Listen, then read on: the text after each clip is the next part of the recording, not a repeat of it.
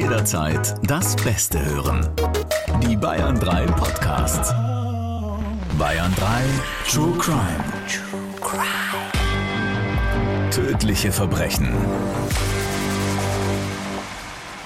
Für Kinderohren ist dieser Podcast nicht geeignet. Und Achtung, Triggerwarnung. Diese Folge enthält Schilderungen von Gewalt, Sex oder schrägen Sexpraktiken. Einige Menschen können auf entsprechende Szenen sensibel reagieren. Mieter Schmidt wundert sich. Weder sein Vermieter noch dessen Sohn Heiko sind zu erreichen. Das passt überhaupt nicht zu Dieter. Sein roter Mazda aber steht die ganze Zeit in der Garage. Herr Schmidt gibt bei der Polizei eine Vermisstenmeldung auf. Strafverteidiger Dr. Alexander Stevens erzählt im Gespräch mit Bayern 3 Moderatorin Jacqueline Bell von wahren Verbrechen. Und heute gibt es von uns ein tiefes Hello, Hello, Hello. ja, wir sind beide so ein bisschen erkältet, Alex und ich. Und äh, ja, wir klingen irgendwie noch mal ein bisschen tiefer als sonst. Ja, also ich reihe mich jetzt mal mit ein hier, ja. Aber ich muss sagen, das klingt schon sehr erotisch, Shaki. Mhm. Deine tiefe Stimme. Deine nicht. Doch, deine natürlich auch ein bisschen. Also wundert euch nicht, äh, aber vielleicht sprechen wir uns ja jetzt im Laufe dieses Podcasts noch ein bisschen ein. Alex, wir haben eine Nachricht bekommen. Liebe Shaki, lieber Alex, euer Podcast ist von den vielen True Crime Formaten das einzige, wovon ich bisher jede Folge gehört habe und sogar immer zeitnah höre. Sehr gut. Spitze. Was auffällt, von Folge zu Folge wird immer mehr geflirtet. Interessant wäre jetzt noch gewesen, mit welchem Namen Alex bei Jackie abgespeichert ist. Das Viele will ich gar nicht wissen, Shaki. Sonst rede ich möglicherweise weitere zwei Wochen nicht mit dir. Ne? Ich erinnere nur an die private Handynummer, die mir zwei Jahre vorenthalten wurde. Ja, aber sei dir sicher, du bist schon auch als was Tolles eingespeichert. Ich meine, ich bin nochmal zur Wiederholung als Traumkuh, als Karuva Michi, wurde übrigens von vielen von euch bestätigt, dass das Traumkuh heißt, äh, auf Russisch eingespeichert und ich habe ja seit neuestem auch noch einen neuen tollen Spitznamen und so werde ich aber hoffentlich nicht mit zweiten Namen oder mit Nachnamen bei dir eingespeichert sein. Ja, andererseits gut, dass du zwei Handynummern hast, dann kann ich dich auch mit zwei Namen einspeichern. Schau, ich weiß schon, warum ich dir meine private eigentlich nie geben wollte. Hey, schön, dass ihr wieder bei uns seid bei einer neuen Folge von unserem True Crime Podcast. Und ja, ein ganz fettes Danke geht wirklich an euch raus. Wir lieben es so, euch alle auf Tour endlich mal kennenzulernen. Ihr überhäuft uns ja teilweise mit Geschenken. Wir haben ja schon Hello, Hello, Hello Tassen letztes Mal bekommen. Wir haben True Crime Schokolade gekriegt, ne? Da warst du gleich ein bisschen eifersüchtig, weil ich dir hier einen Sender mitgebracht habe. Da hat Alex gleich geschrieben, nicht da irgendwo hinstellen. Ich will die auch noch essen. Ja, ja. Und Jerry, dein Arbeitskollege, mhm. Äh, ja. Auch sehr geschätzter Arbeitskollege, ich finde ihn ja super. Aber als ich dann diesen Instagram-Post gesehen habe, wie er sich über diese Schokolade hermacht, ja, da waren wir kurz Feinde. Ja. Das ist doch alles nur zu deinem Wohl und zum Wohl des Anzugs, Alex. Du weißt doch, die, die alte Nummer. Hey, Sarah, du hast uns geschrieben, ich suchte jede einzelne Folge schon zum fünften Mal durch und es wird und wird nicht langweilig. Einfach der beste, Einfach die besten Sprecher, die nicht lesen können und tolle Geschichten. Danke für eure tolle Arbeit. Das finde ich ja immer interessant, dass jemand die Folgen öfter hört. Ich kann das ja schon bei Filmen und bei Serien. Ich pack das nicht. Ich kann mir keinen Film doppelt anschauen. Also gut, Titanic habe ich vielleicht zwei oder dreimal gesehen, weil er halt irgendwie im Fernsehen lief. Aber ich würde nie mich bewusst dafür entscheiden zu sagen, ach cool, jetzt schaue ich mir nochmal äh, die X-Teile von Harry Potter an. Weiß ja schon, wie es ausgeht. Ja, also ich muss, ich muss offen gestehen, es gibt eine Serie, die kann ich zehnmal, wahrscheinlich auch zwanzigmal gucken, ähm, ist in Deutschland gar nicht so bekannt geworden, obwohl es gerade für True Crime Fans eigentlich die beste Serie ever sein müsste, weil sie auf wahren Begebenheiten beruht mhm. und auch noch, jetzt kommt's, mit Shades of Grey Hauptdarsteller Jamie Dornan ist. Ah. Ja? also äh, heißt The Fall und ähm, da geht es um einen Serienkiller in Belfast mhm. und darum, wie man ihn schnappt. Und das ist alles sehr, sehr realistisch aufgearbeitet und letztlich angelehnt an diesen ganz bekannten und wie ich finde, sehr skurrilen Fall aus Kanada mit Russell Williams. Das war ein Oberst der Luftwaffe, mhm. der heimlich nachts in Häuser eingebrochen ist und zunächst sich dann die Damenunterwäsche angezogen hat und irgendwann dann dazu übergegangen war, Frauen umzubringen. Und die Serie heißt The Fall. The Fall, genau. Okay. Also Mhm. Wie der Fall oder der Herbst, je nachdem, wie man es interpretiert. Was bestimmte Herbst damit gemeint? okay, auch noch ein Serientipp hier von dir abgestaubt. Sehr gut. Wenn ihr übrigens auch mal Feedback an uns habt, ihr wisst ja, wo ihr uns erreichen könnt, einfach über den Bayern 3 Instagram-Kanal schreiben, dann kommt es hier direkt bei uns im Studio an. Das hat auch die Katja aus Menden in Nordrhein-Westfalen gemacht. Die hat sich gemeldet und geschrieben, nach unserem Urlaub im Oktober 21 bin ich durch euren Radiosender auf den Podcast gekommen. Habe ihn auf meiner täglichen Hunderunde durchgesuchtet. Nun warte ich jede Woche, dass es Freitag wird, um die neue Folge zu hören. Äh, und dann war ich auf der Suche nach einer Alternative, aber ich musste feststellen, dass kein True Crime Podcast an euch rankommt. Das heißt, äh, hier ein Kompliment nach dem anderen. Jetzt müsst ihr mal langsam aufhören. Ja? Sonst heben wir hier ab. Dankeschön. Schon ganz rot. Alex, äh, du bist nicht so der Hundetyp, ne? Oder nur große Hunde, habe ich schon rausgefunden. ja, also wenn dann nur große Hunde, ja. Weil ich dir gesagt habe, dass alle Frauen, die ich bisher kennengelernt habe und die so einen kleinen Hund hatten, einen an der Waffel hatten, nein. Aber irgendwie ja, genau so. nicht das ganz gepasst hat. Ja. ähm, nein, um Gottes Willen, das will ich nicht so pauschal sagen. Aber ähm, ja, ich finde, mit einem großen Hund kannst du halt mehr anfangen. Also mhm. jetzt mal ganz leinhaft gesprochen, weil ich selber keinen Hund habe. Meine Eltern haben einen und den liebe ich auch sehr. Aber meine große Angst, ich habe das ja, glaube ich, schon mal in einem unserer Podcasts erwähnt, ist, wenn die dann halt irgendwann mal leider das Zeitliche segnen. Und das will ich mir nicht antun. Ja, also ich finde es schon so schlimm, wenn man einen geliebten Menschen verliert, dann auch noch äh, zusätzlich weitere Personen sich ins Leben zu holen oder Tiere, die man dann verliebt, äh, die man dann verliert, dann äh, das finde ich dann so schlimm. Da hat also jemand Angst vorm Tod. Herr Stevens, Sie können sich jetzt ganz entspannt zurücklehnen und mir nochmal sagen, warum Sie so schreckliche Angst vor dem Tod haben. Du weißt ja, dass ich mich kryonisieren lassen will. Ne? Also ich will weder beerdigt noch vorher bestattet werden, sondern ich will eingefroren werden. Weil irgendwann, aber da kann ich dir auch eine lustige Geschichte erzählen. Äh, ich habe dann meine Arbeitskollegin aus der Kanzlei gebeten, sich darum zu kümmern, weil ja Frauen generell länger leben und da ich im Moment Single bin, habe ich ja auch keine, die sich da irgendwie dem annehmen würde. Gott, ich weiß und schon, mit was du ankommst bei Podcast Folge 120. Shaki, kannst du dafür sorgen, dass ich eingefroren werde? Aber jetzt halte ich fest, dann habe ich ihr das gesagt, dass das mein letzter Wille wäre. Und dann kam sie eine Woche später und hat gesagt, ja, sie hat sich jetzt da mal erkundigt, man könne auch nur den Kopf einfrieren lassen, das wäre billiger. Toll, Geil. Und danke. dann wird dann irgendwem anders draufgesetzt später. Irgendwie. An dieser Stelle danke, Karin. Ja? Sag mal, wie viel kostet sowas? Weißt du das noch? Also ich weiß nur für den ganzen Körper, da sind es 100.000 Euro einmalig für, ich weiß nicht, das Präparieren der Leiche und dann das Einfrieren und dann, ich glaube, pro Jahr nochmal so 25.000 Euro Boah. Mietgebühr. Aber du lässt dich dann erst einfrieren, äh, wenn du tot bist oder kurz davor, damit, weiß ich nicht, äh, die Hälfte noch lebt? Ja, also eigentlich müsste man es ganz kurz davor machen.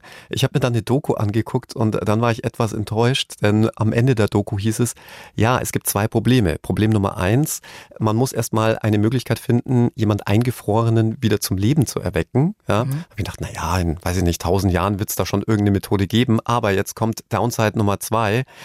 Ähm, du musst dann auch noch irgendeine gesundheitliche Heilung für das finden, woran du gestorben bist. Ja, das kommt dann noch hinzu. Äh, eben, ne? Also ja irgendwie, weiß ich nicht, wenn du halt am Herzinfarkt gestorben bist, ähm, musst du halt gucken, dass du das irgendwie erstmal reparierst. Ja.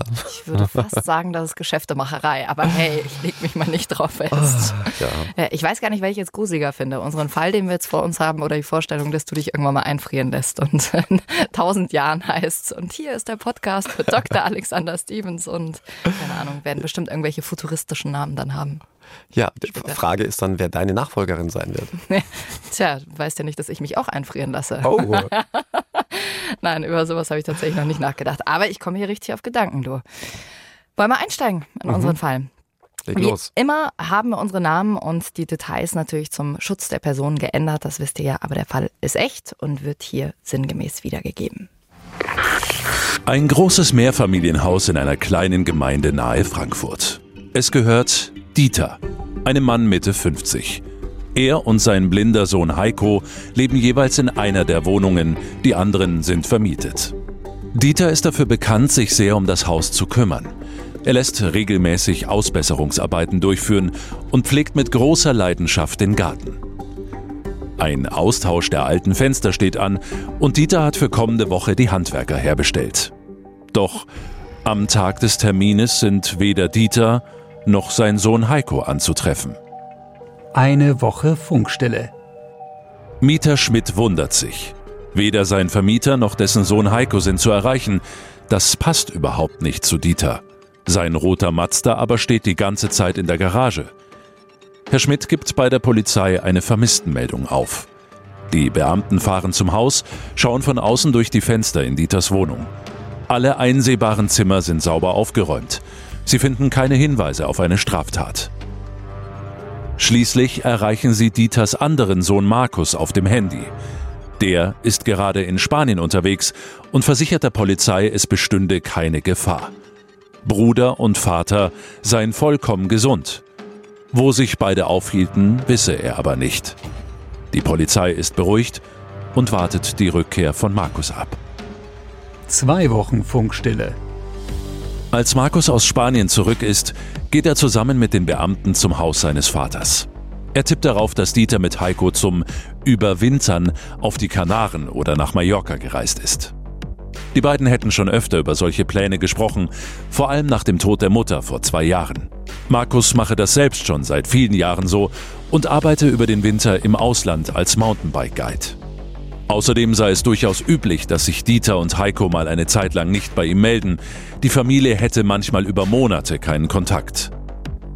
Zu den Urlaubsplänen passt auch, dass in den Wohnungen der Männer die Kühlschränke leer sind und Toilettenartikel, Koffer und Sommerkleidung fehlen. Für die Polizei hat sich die Sache damit erst einmal erledigt. Dieter und Heiko seien schließlich zwei erwachsene Menschen, die tun und lassen könnten, was sie wollen. Sechs Monate Funkstille. Karin, die Ex-Freundin von Dieters blindem Sohn Heiko, lässt nicht locker. Nachdem sie sich mehrfach bei der Polizei gemeldet hatte und immer wieder abgewiegelt wurde, geht sie zu einer anderen Dienststelle. Heiko sei vor seinem Verschwinden regelmäßig in diversen Gesprächsforen für Blinde im Internet unterwegs gewesen, jetzt seit Wochen nicht mehr. Er hätte Freunde in der Stadt, auch sie hätten noch ein sehr gutes Verhältnis, und es passe überhaupt nicht zu ihm, dass er einfach untertauche, sich überhaupt nicht melde. Und sein Bruder Markus, den sie öfter angeschrieben hätte, interessiere sich kein bisschen dafür, wo seine Familie abgeblieben sei. Nun kommt doch Bewegung in die Sache. Auch die zuständige Polizeidienststelle wird misstrauisch, zumal Dieters Sohn Markus in dieser ganzen Zeit keine Vermisstenanzeige aufgegeben hat. Acht Monate Funkstille. Die Ermittler sehen sich erneut Dieters und Heikos Wohnräume an und werden stutzig.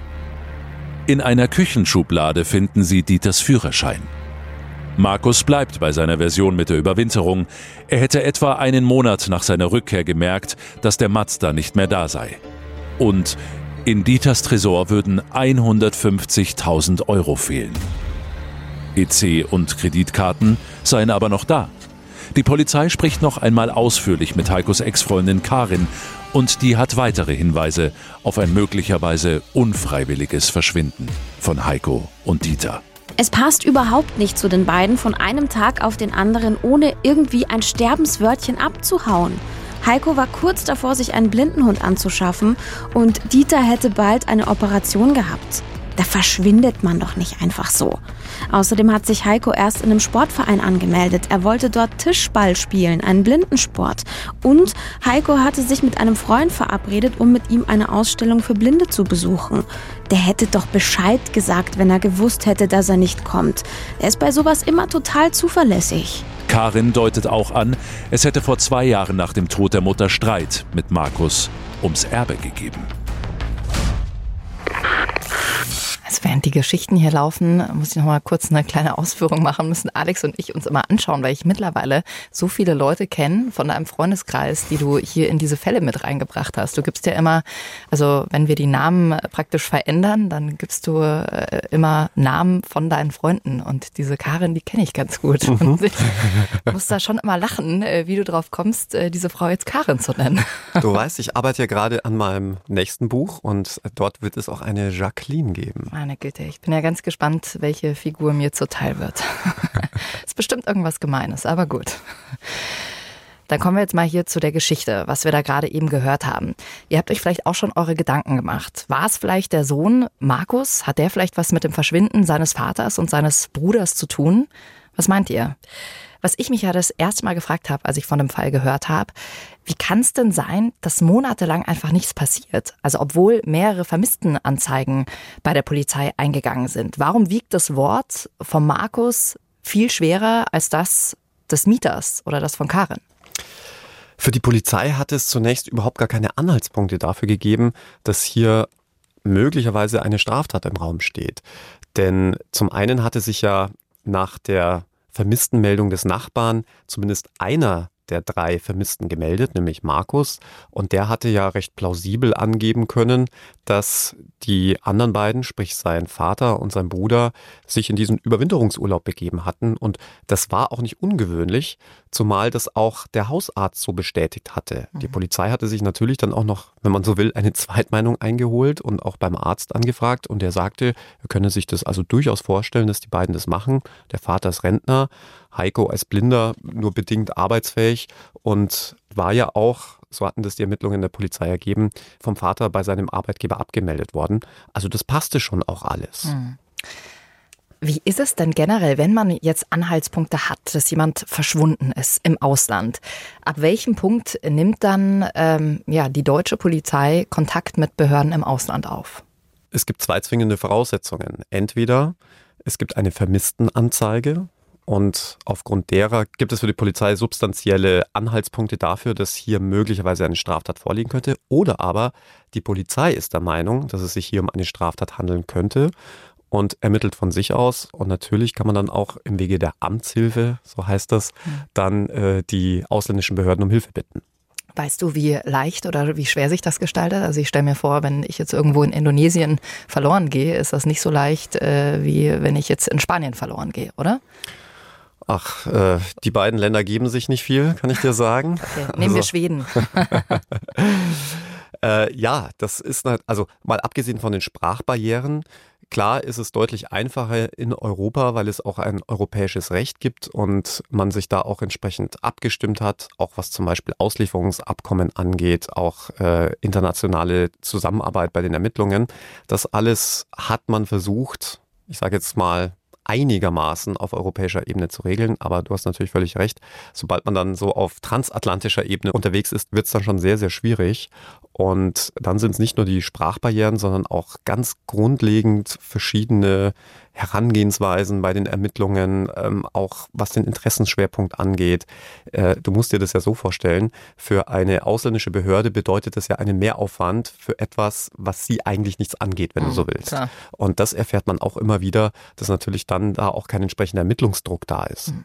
Also es kommen jetzt in unserem Fall nach und nach einige Dinge über Markus raus die ihn ja doch sehr verdächtig machen. Da frage ich mich, ab welchem Punkt äh, hätte die Polizei denn da vielleicht mal sagen sollen, wir schauen da genauer hin? Also äh, für mich ist der jetzt schon, nachdem ich diese Geschichte ge gehört habe, total verdächtig.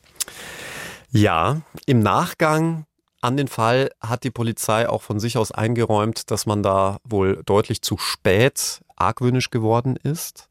Andererseits muss man sagen, das, was Markus den Ermittlungsbehörden mitgeteilt hatte, war ja in sich ganz schlüssig. Also zum einen diese Überwinterungsgeschichte, aber auch, dass es für ihn gang und gäbe sei, mal über längere Zeit keinen Kontakt zu den beiden zu haben. Immerhin war er ja Mountainbike Guide auf verschiedenen anderen Inseln und damit auch nicht im steten Kontakt zu Bruder und Vater gewesen. Dann lass uns doch mal zu den ganzen Ungereimtheiten und Widersprüchen kommen, in die Markus sich verstrickt hat. Wir haben ja vorhin schon gehört, zwei Jahre bevor die beiden verschwunden sind, also Dieter und Heiko, ist Dieters Frau, also die Mutter von Heiko und Markus gestorben. Aber das Erbe, das wurde ja nicht aufgeteilt. Richtig, Markus fand das wohl gar nicht gut, wobei das wiederum die Polizei erst relativ spät von Karin erfahren hatte, nämlich erst etwa nach sechs Monaten. Jedenfalls war es wohl so, dass der Vater, der ja auch nur Teilerbe, so wie die beiden Söhne des Vermögens der Mutter war, ähm, für sich beschlossen, so ganz patriarchisch, dass das Geld nicht aufgeteilt wird, sondern er das anlegen würde. Hm. Weißt du, um wie viel Geld es ging? Ich meine, dass es so um die 100.000 Euro waren. Hm. Ja, und da hätten wir ja dann äh, auch direkt ein Motiv. Das Motiv Habgier. ne? weil Markus war ja auch ganz schön knapp bei Kasse. Auch das ist wohl richtig. Markus konnte von seinem Job als Mountainbike-Guide alleine nicht leben. Er hat auch Hartz IV bezogen. Und was die Polizei schlussletztlich dann auch sehr stutzig gemacht hatte, war dieses viele Geld, das sich im Tresor befunden haben soll, nämlich 150.000 Euro, von dem Markus zunächst sagte, dass es sich hierbei um eine Art Notgroschen gehandelt habe. Hm äh, dann aber nur kurze Zeit später behauptet hatte, dass es sich hierbei um angesammelte Trinkgelder gehandelt haben soll. Und jetzt muss man aber ganz ehrlicherweise sagen, wenn man schon als Mountainbike-Guide jetzt nicht sonderlich viel verdient, wie kommt man dann auf eine solch horrende Summe allein bestehend aus Trinkgeldern? Und da kannst du dir natürlich vorstellen, dass die Polizei hellhörig geworden ist. Ja. Ja, und äh, generell war das alles ja total auffällig. Also äh, seitdem der Bruder und der Vater weg waren, hat Markus ja, ja die Kohle plötzlich ganz locker gehabt.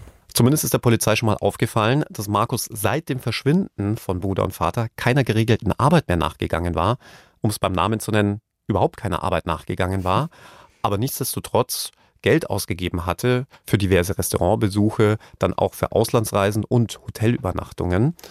Und im Zuge weiterer Ermittlungen stellte sich dann heraus, dass Markus regelmäßig die EC- und Kreditkarte seines Bruders eingesetzt hatte, gleichzeitig gefälschte Überweisungsträger im Namen seines Vaters ausgestellt hatte und sich damit selbst Geld vom Konto des Vaters überwiesen hatte. Und dann gab es noch etwas, das war letztlich auch der Stein des Anstoßes, dass die Polizei gesagt hat, hier haben wir es möglicherweise mit einem Mordverdächtigen zu tun. Denn, wie wir ja jetzt gehört haben, war Markus Bruder blind. Und er hat deshalb eine Blindenrente bezogen. Und jetzt ist es so, wenn man eine solche Blindenrente bezieht, muss man sich immer pünktlich zu seinem Geburtstag bei der Behörde melden, die einem diese Rente monatlich überweist, damit die wissen, dass es eine noch gibt. Das nennt sich Lebensbestätigung. Und Karin, die Freundin von Heiko, also Markus Bruder, die hatte im Zuge eigener Ermittlungen und Recherchen bei der Behörde angefragt, ob denn diese Lebensbestätigung pünktlich zu Heikos Geburtstag bei der Behörde eingegangen war. Und die hatten das bestätigt. Das heißt, Heiko musste ja am Leben sein und musste diese Bestätigung auch irgendwie bekommen haben. Und die Behörde hat ja auch angegeben, dass sie diese Bestätigung zu ihm nach Hause geschickt hatten. Also musste Heiko entweder in der Zwischenzeit zu Hause gewesen sein oder aber Markus musste diese Bestätigung an seinen Bruder weitergeleitet haben. Damit müsste ja auch wiederum Markus wissen, wo Heiko ist. Mhm. Und Oder Variante 3. Er hat es unterschrieben. Genau. Und äh, genau das war es dann auch. Die Polizei hat sich äh, diese Lebensbestätigung von der Behörde zeigen lassen und dann sofort festgestellt, bei der Unterschrift handelt es sich um eine Totalfälschung und es ist sehr naheliegend, wer diese Unterschrift gefälscht hat, denn der Einzige, der Zugang zum Post- und Briefkasten hatte, war Markus. Mhm. Also ganz ehrlich, das ist für mich schon sowas äh, von verdächtig. Du sagst ja immer bei unserer Tour auch, oh Gott, ja, Shaki würde gleich alle in den Knast stecken. Aber ich meine, das äh, sind ja für mich irgendwie schon so viele Indizien, dass er es gewesen sein muss, äh, dass es gar nicht mehr besser geht. Aber was gewesen sein muss? Das ist ja die Frage. Ja, das ist die Frage, stimmt. Wir sind ja bisher noch keine Leichen aufgetaucht. Ne? Sie sind ja einfach nur nicht da. Karin, die Freundin von Heiko, hat ja auch relativ früh nach dem Verschwinden von Heiko und Dieter mit Markus Mails hin und her geschrieben und wurde von ihm da auch ganz schön abgebügelt. Die Nachrichten hat sie dann auch der Polizei gezeigt und du hast ja dann auch von dem Inhalt erfahren, Alex. Ja, abgebügelt trifft's ganz gut. Markus hatte ganz offensichtlich überhaupt keine Lust mehr, über das Verschwinden von Vater und Bruder zu berichten, geschweige denn da weiter drüber nachzudenken. Hatte Karin gesagt, dass die Polizei bei ihm gewesen sei, dass sie nichts Verdächtiges habe erkennen können und für ihn daher der Fall auch abgeschlossen sei. Und da muss man wohl auch offen zugeben, dass man wahrscheinlich so jetzt nicht reagieren würde, wenn Vater und Bruder spurlos verschwunden sind. Wenngleich ich ja auch immer wieder sage, du kannst nicht sagen, wie jemand in dieser und jener Situation reagiert. Du kennst die Vorgeschichte nicht. Es könnte ja sein, dass die total verhasst sind untereinander. Mir hat jetzt zum Beispiel im Freundeskreis einer erzählt, dass er seit 16 Jahren überhaupt keinen Kontakt mehr mit seinem Vater hatte und er jetzt im Sterben lag, der Vater, und die Mutter ihn gebeten hatte, seinen Vater am Sterbebett zu besuchen. Und er hat das kategorisch abgelehnt. Krass. Und wenn man die Vorgeschichte kennt, dann kann man das vielleicht auch nachvollziehen. Andere würden sagen, so würde man doch nie reagieren. Spätestens jetzt würde man vielleicht verzeihen oder wie auch immer. Aber mhm. du kannst halt nicht pauschal für alle Menschen sprechen. Ja. Also das, was er geschrieben hat, ist für manche verdächtig, aber kann theoretisch auch eine ganz normale Reaktion sein. Was ich noch ziemlich komisch finde, Markus wurde ja von den Mietern angeblich dabei gesehen, wie er teilweise Sachen aus der Wohnung rausgetragen hat von Dieter und von Heiko und auch den roten Mazda verkauft hat. Und da frage ich mich ja schon, also wenn du denkst, dass dein Vater und dein Bruder wieder zurückkommen, dann verkaufst du doch nicht irgendwelche Sachen aus der Wohnung und das Auto gleich auch noch oben drauf. Markus war noch ein ganzes Stück weiter gegangen. Er hatte nicht nur die Wohnungen ausgeräumt, sondern er hatte sie zur Vermietung inseriert. Also wohlgemerkt, die Wohnung von seinem Bruder und die Wohnung von seinem Vater. Also das war schon sehr merkwürdig, denn wie du richtig sagst, Chucky, wenn du davon ausgehst, dass die irgendwann mal wiederkommen, wollen die wohl ja. kaum in eine vermietete Wohnung wieder zurückkehren. Ja, aber das ist doch jetzt richtig verdächtig mit den anderen Indizien, oder? Ja, man hat natürlich Markus gefragt, was es damit so auf sich hat. Und er hatte eine zumindest für sich plausible Erklärung. Er hat gesagt, er hat das mit Absicht gemacht, damit sie sich bei ihm melden. Ja?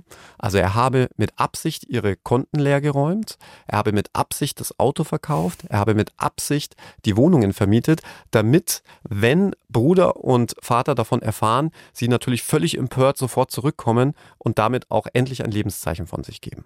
Hm. Ja, man kann sich immer alles so hindrehen, ne? wie man es haben will. Ein Dreivierteljahr nachdem Heiko und Dieter verschwunden sind, hat die Polizei sich dann nochmal die Wohnung von Dieter angeschaut und haben nochmal alles ganz genau durchsucht. Und was finden sie da? In einer Schublade den Führerschein von Dieter. Und für jeden, der sich jetzt fragt, warum das so ungewöhnlich ist, kann ich das vielleicht nochmal kurz erklären. Wenn jemand für mehrere Monate in einen Überwinterungsurlaub will und wie Markus ja auch angegeben hatte, einen Campingurlaub machen möchte, dann braucht man einen Führerschein. Also es wäre schon sehr ungewöhnlich, ohne Führerschein diesen Campingurlaub anzutreten, zumal man ja ohne diesem Dokument schon gar keinen Campingwagen oder Mietwagen bekommt. Hm. Und da Sie schon mal in der Wohnung waren, haben Sie sich natürlich auch den Rest noch mal so ein bisschen angeschaut. Und da ist auch eine Sache ganz besonders aufgefallen. Es war ja so sauber, dass du eigentlich äh, ja mit der Zunge den ganzen Fußboden hättest abschlecken können ja, wenn man so will, vielleicht sogar ein bisschen zu sauber. Es war alles wirklich picobello aufgeräumt und natürlich hat man auch geguckt, ob man möglicherweise irgendwelche Kampfspuren findet, ja, oder Blutspuren oder irgendetwas, was auf ein Gewaltverbrechen hindeuten würde. Aber man fand nichts. Und nochmal ganz kurz, es ist jetzt ein Dreivierteljahr vergangen, seitdem die beiden verschwunden sind. Und da frage ich mich ja schon, wie aussagekräftig ist das noch? Also wenn du nach einem Dreivierteljahr in eine Wohnung reingehst, kannst du doch gar nichts mehr beweisen oder gar nichts mehr groß finden, oder? Klar, je länger ein Täter oder ein möglicher Täter Zeit hat, einen möglichen Tatort zu reinigen und je länger Spuren liegen bleiben, desto eher verblassen sie. Andererseits muss man sagen, dass gerade DNA-Spuren eine Halbwertszeit von drei bis zehn Jahren haben und sich ja auch andere Spuren, gerade zum Beispiel auch Blutspuren, seltenst rückstandslos beseitigen lassen. Alle, die unsere Tour schon besucht haben, wissen ja auch warum. Mhm. Ich will jetzt auch nicht zu viel verraten. Aber ähm, von dem her muss man schon sagen, nach einem Tatort sah es in unserem Fall jedenfalls nicht aus. Zumindest nicht in der Wohnung von Dieter. Oder nach einem sehr gut gereinigten Tatort. Von jemandem, der sich auskennt. Man weiß es noch nicht. Markus beharrt ja weiter auf seiner Überwinterungstheorie. Aber da hätten die beiden natürlich Flüge oder Züge buchen müssen. Und die Freundin von Heiko, Karin, die sagt, naja, das wäre für Heiko, der ja blind ist, viel zu stressig gewesen. Erstens.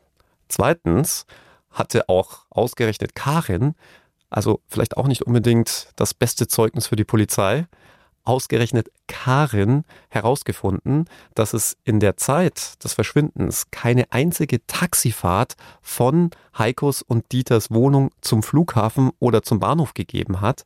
Die beiden waren auch nicht auf irgendwelchen Passagierlisten zu finden. Und was die Polizei ja auch ausschließen konnte, war, dass sie mit dem eigenen Auto gefahren waren, denn der rote Mazda war ja in der Garage gestanden. Hm. Und man kann doch theoretisch auch die ganzen Zugtickets, kann man doch auch checken, bekommt man doch auch Bestätigungen auf seinen Mail-Account und so weiter. Gut, aber ein Zugticket kannst du ja auch bar bezahlen und dann bekommst du keine Bestätigung. Und da war eben dann Karins Theorie, dass man gerade dann, wenn man für mehrere Monate überwintert und dann entsprechend viel Gepäck hat, vermutlich schon nicht den Zug nehmen würde und schon gar nicht als Blinder, denn da ist der Aufwand noch viel größer und das konnte Karin eben aus eigener Erfahrung sagen, denn Karin war auch blind. Hm, also Ihrer Meinung nach äh, viel zu aufwendig für Heiko, das hätte er so nicht gemacht. Noch eine Sache, die auf die Liste der Seltsamkeiten kommt. Äh, Dieter hat Heiko für drei Monate krank gemeldet in der Arbeit. Dabei war laut Arzt der eigentlich immer gesund. Und drei Monate sprechen ja jetzt nicht für einen, äh, weiß nicht, Magen-Darm-Infekt oder für eine leichte Erkältung. Auch da hatte Markus eine Theorie für, nämlich dass die Krankheit nur ein Vorwand gewesen sei, um eben entsprechend lange in den Überwinterungsurlaub fahren zu können. Denn drei Monate frei bekommen hätte Heiko wohl von seinem Arbeitgeber nicht. Hm. Aber es kann ja theoretisch auch sein, dass das gar nicht Dieter war, der Heiko da in der Arbeit krank gemeldet hat. Oder? Ah, ich hm. sehe schon an dir ist wirklich eine Ermittlerin par excellence vorbeigegangen. denn die Polizei hat natürlich auch das überprüft und siehe da, dieser Anruf, den Dieter, sprich Markus und Heikos Vater, angeblich bei Heikos Arbeitgeber getätigt haben soll, kam von Markus Handynummer. Jetzt haben wir ihn aber, den wahren Täter, oder? Sagst du immer, so leicht geht es nicht. Wir brauchen noch ein bisschen mehr. Also eine Sache, äh, die auch noch gegen Markus äh, spricht und bei der er sich auch in Widersprüche verstrickt hat. Er behauptet ja, er hätte mehrmals versucht, seinen Vater und seinen Bruder zu erreichen. Ja, tatsächlich war es aber so, dass er kein einziges Mal die Nummern der beiden gewählt hatte. Und er hatte von sich aus genau nur ein einziges Mal mit der Polizei Kontakt gehabt, also sich von sich aus bei der Polizei gemeldet, als er aus seinem Urlaub seinerzeit zurückkam und dann eben nie wieder.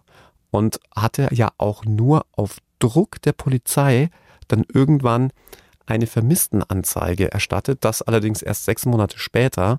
Und auch das fanden die Polizisten extrem merkwürdig, denn wir kennen das ja, du kannst bei Erwachsenen zwar erst nach 24 Stunden eine Vermisstenanzeige aufgeben, das hatten wir auch schon in einem unserer Podcasts, weil eben Erwachsene grundsätzlich frei entscheiden können, was sie in ihrem Leben anstellen und hingehen und verreisen können, wie sie wollen.